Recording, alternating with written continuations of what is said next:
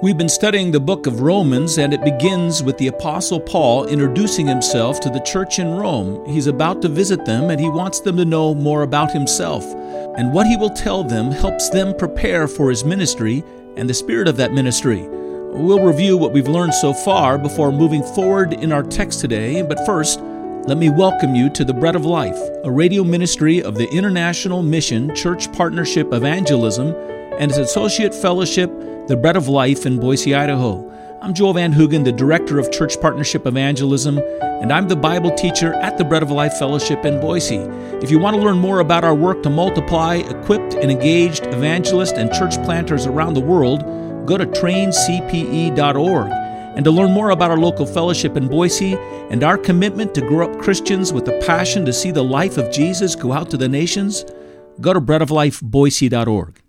In Romans chapter 1, verse 1, the first thing the Apostle Paul wants those he is writing to to know is that he considers himself to be a slave of Jesus Christ. His authority is not his own, it derives from his service to his master. He is like them, bound to Jesus by love and by his saving grace. From there, Paul will assert that he is also called to be an apostle. He has been called out by Jesus through the circumstances of his life to establish the church and lead it forward into the teachings of Christ. A servant, a slave. This is an expression of great humility. An apostle of Jesus Christ. It is a certainty of great authority. And these two things are not in contradiction. As Paul says, called to be an apostle, a slave of Christ Jesus called to be an apostle. And here, Paul recognizes that he is called to be a sent one. That's the, what the word apostle means. He's not only a slave, but he's a sent one. He's one who's been sent out by God. And consistent with this idea of being an apostle or a sent one is our idea of a pioneering missionary who goes to some far reaches of the earth to establish Christ's message in Christ's church in some untouched part of the world. And Paul, in this case, is declaring this to be true of himself. He's been led by God and called by God to be sent out in this way. Of course, as we've mentioned already, and this is something we'll look at a little bit more fully, Paul is identifying himself here in the ranks of the 12 apostles. The authority that was placed upon them as the founders of the church also rest upon him. And Paul is saying that God clearly has worked and moved to generate this calling and this directing and this positioning of my life by his own sovereign hand. It's not something that he chose to do, it was imposed upon him by God's own calling. It's not merely a vocation that interested him. You know what I think I'll be? I'll be an apostle. It doesn't work that way.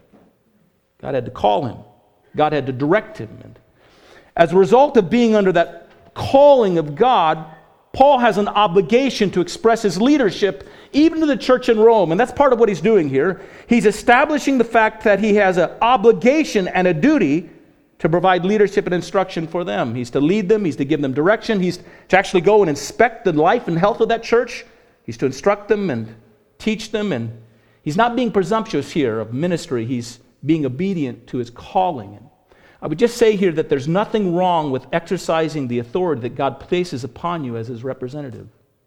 Paul is not hoping to arrive at Rome in order to take a poll to find out what the attitudes are the church residing there so he could find out what kind of input they would receive from him. He's not claiming he's so open. He just wants to find out where the wind is blowing their lives so they can breathe into the sail of his life so he can tell them the things that they'd like to hear. That's not what he's doing. He's coming to them and he's claiming the right and the power and the authority to speak for them the will and purposes of God upon their life because he sees God's sovereign hand bringing to that point and placing upon them that leadership. And this is not contradictory to humility. You can be humble. You can be humble, and at the same time, you're not weak and you're not vacillating in your role. You know what you are because of what God has done in your life and how it is that God has brought you to that point. This is relevant for ourselves. Paul knows that God has sovereignly worked to bring this call upon his life. I'll give you a couple reference points here. In Galatians chapter 1, you can look at it later, Paul gives a testimony of how God has sovereignly called him out to ministry and service. And in that passage, in verse 15 of Galatians 1, Paul says that God set him apart for the ministry or the role of being an apostle to the Gentiles from before his birth. In other words, God was sovereignly working in all the situations and circumstances of his life before he was even born to bring him to the place in which God would impose upon him this profound calling. God was sovereignly working out all the details. And then Paul will, we read about it in Acts 26. Paul, as a testament, will say that at the point in which he was converted, when he turned his life to Christ, Christ again called him. Now he gets the call. The work is not only from God the Father, appointing him and directing him from before he is born, but now Jesus Christ is appointing him at the point of his conversion. Let me read to you verses 16 to 18 of Acts 26 and that testimony. Paul has seen this overwhelming light He's on his way to Damascus to persecute the Christians who are there or to put them in chains. And as he's going, he's blinded by a light. He falls upon his knees, and the Lord Jesus cries out to him and says to him, Saul, Saul, why are you persecuting thou me? And then he says, It's hard to kick against the goads. The word goads, you know, if you are leading oxen to plow a field, you'd put goads or pointy sticks on either side of them so they wouldn't get out of the rut. They would follow along in the pathway that you wanted to walk in while you were plowing the field. What Jesus is saying is, I've been putting all kinds of things in your life, directing you into God's calling upon your life, and you're resisting it. And you're not responding to it, and it's painful, isn't it?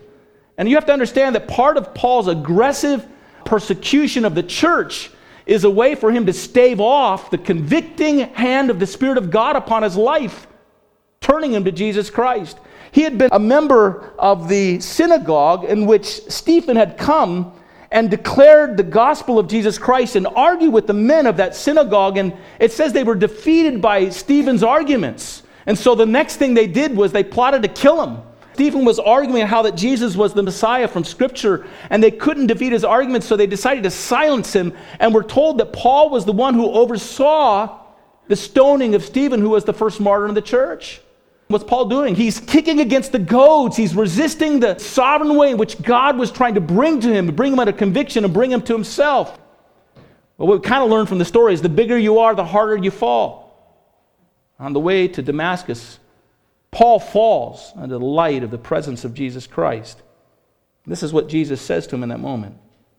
He says, Rise and stand upon your feet, for I've appeared to you for this purpose, to appoint you as a servant and a witness, there it is, to the things in which you have seen me, and to those things I will appear to you, in which I will appear to you, delivering you from your people and from the Gentiles, to whom I'm sending you, to open their eyes so that they may turn from darkness to light and from the power of Satan to God, and that they may receive the forgiveness of sins and a place among those who are being sanctified or set apart by faith in me.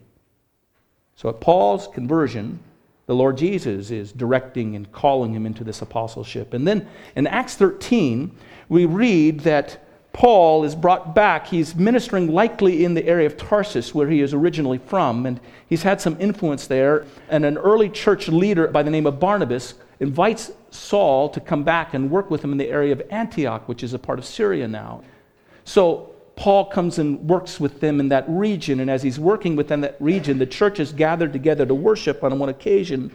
And as they're worshiping and they're fasting, seeking God's will and God's purpose for their lives and how they can impact the world, the Holy Spirit, in some wonderful way, communicates a direction to the body of Christ in that place. We're actually told in Acts chapter 13 that there were a number of individuals that God had laid his spirit upon to prophesy. And that moment, they hear from the Holy Spirit saying to them, Set apart for me Barnabas and Saul for the work to which I called them. Now, this is kind of interesting, you see. God the Father appointing Saul even before he's born, Jesus Christ meeting Saul on the road and appointing him at his conversion. Sometime after that, the Holy Spirit speaking to the church in order to appoint him and send him out into the mission field when the mission field was going out in this Gentile world and Gentile community. And all this, God was sovereignly working. God was orchestrating all the circumstances of Paul's life to call him into apostleship, calling him to be sent out as a missionary for the sake of the gospel. What we can say here is that Paul understood that God had orchestrated and sovereignly led him to the place of ministry. This is important.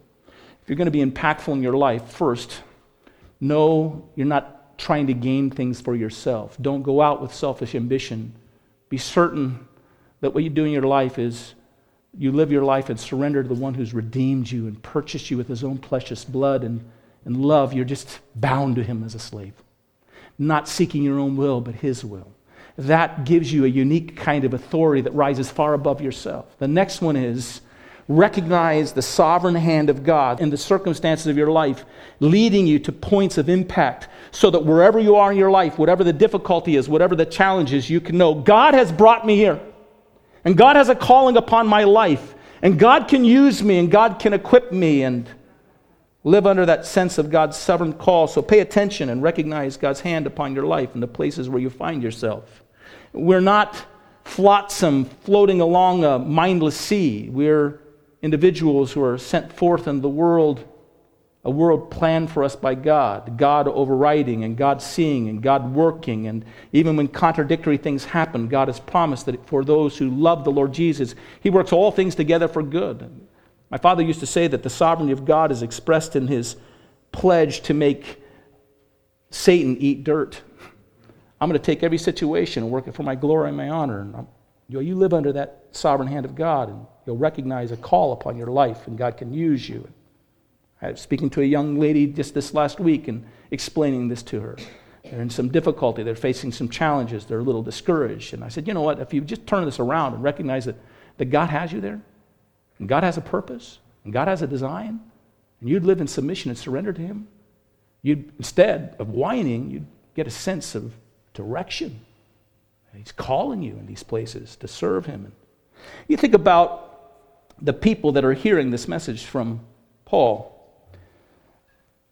many of these individuals maybe found themselves in Rome because they traveled from the villages where they're at, and they'd come to the gospel because someone had traveled into their village where they worshiped all kinds of various gods, but they were becoming less and less impressed with those gods. There was a diminishing of a value and a cynicism that was growing up in the Roman world for all the various gods that they worshiped.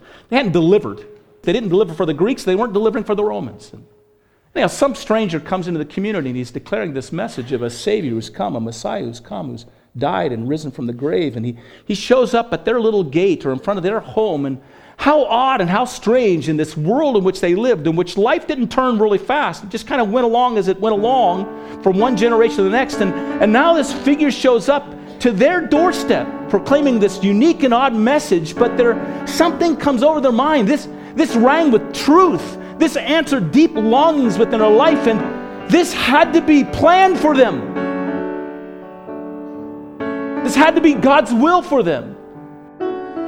What these early converts to the Lord Jesus were understanding is the same thing that Paul understood. There was a sovereign call of God upon their lives. He had orchestrated the moment, the time, the place, the people who brought to them the words of everlasting life. God had prepared them for that hour, and they had answered his call and had been saved. This awareness solidified them in their commitment to Christ they were not blips in time, they were destination points in God's sovereign plan for the ages. And so they stood fast and were faithful.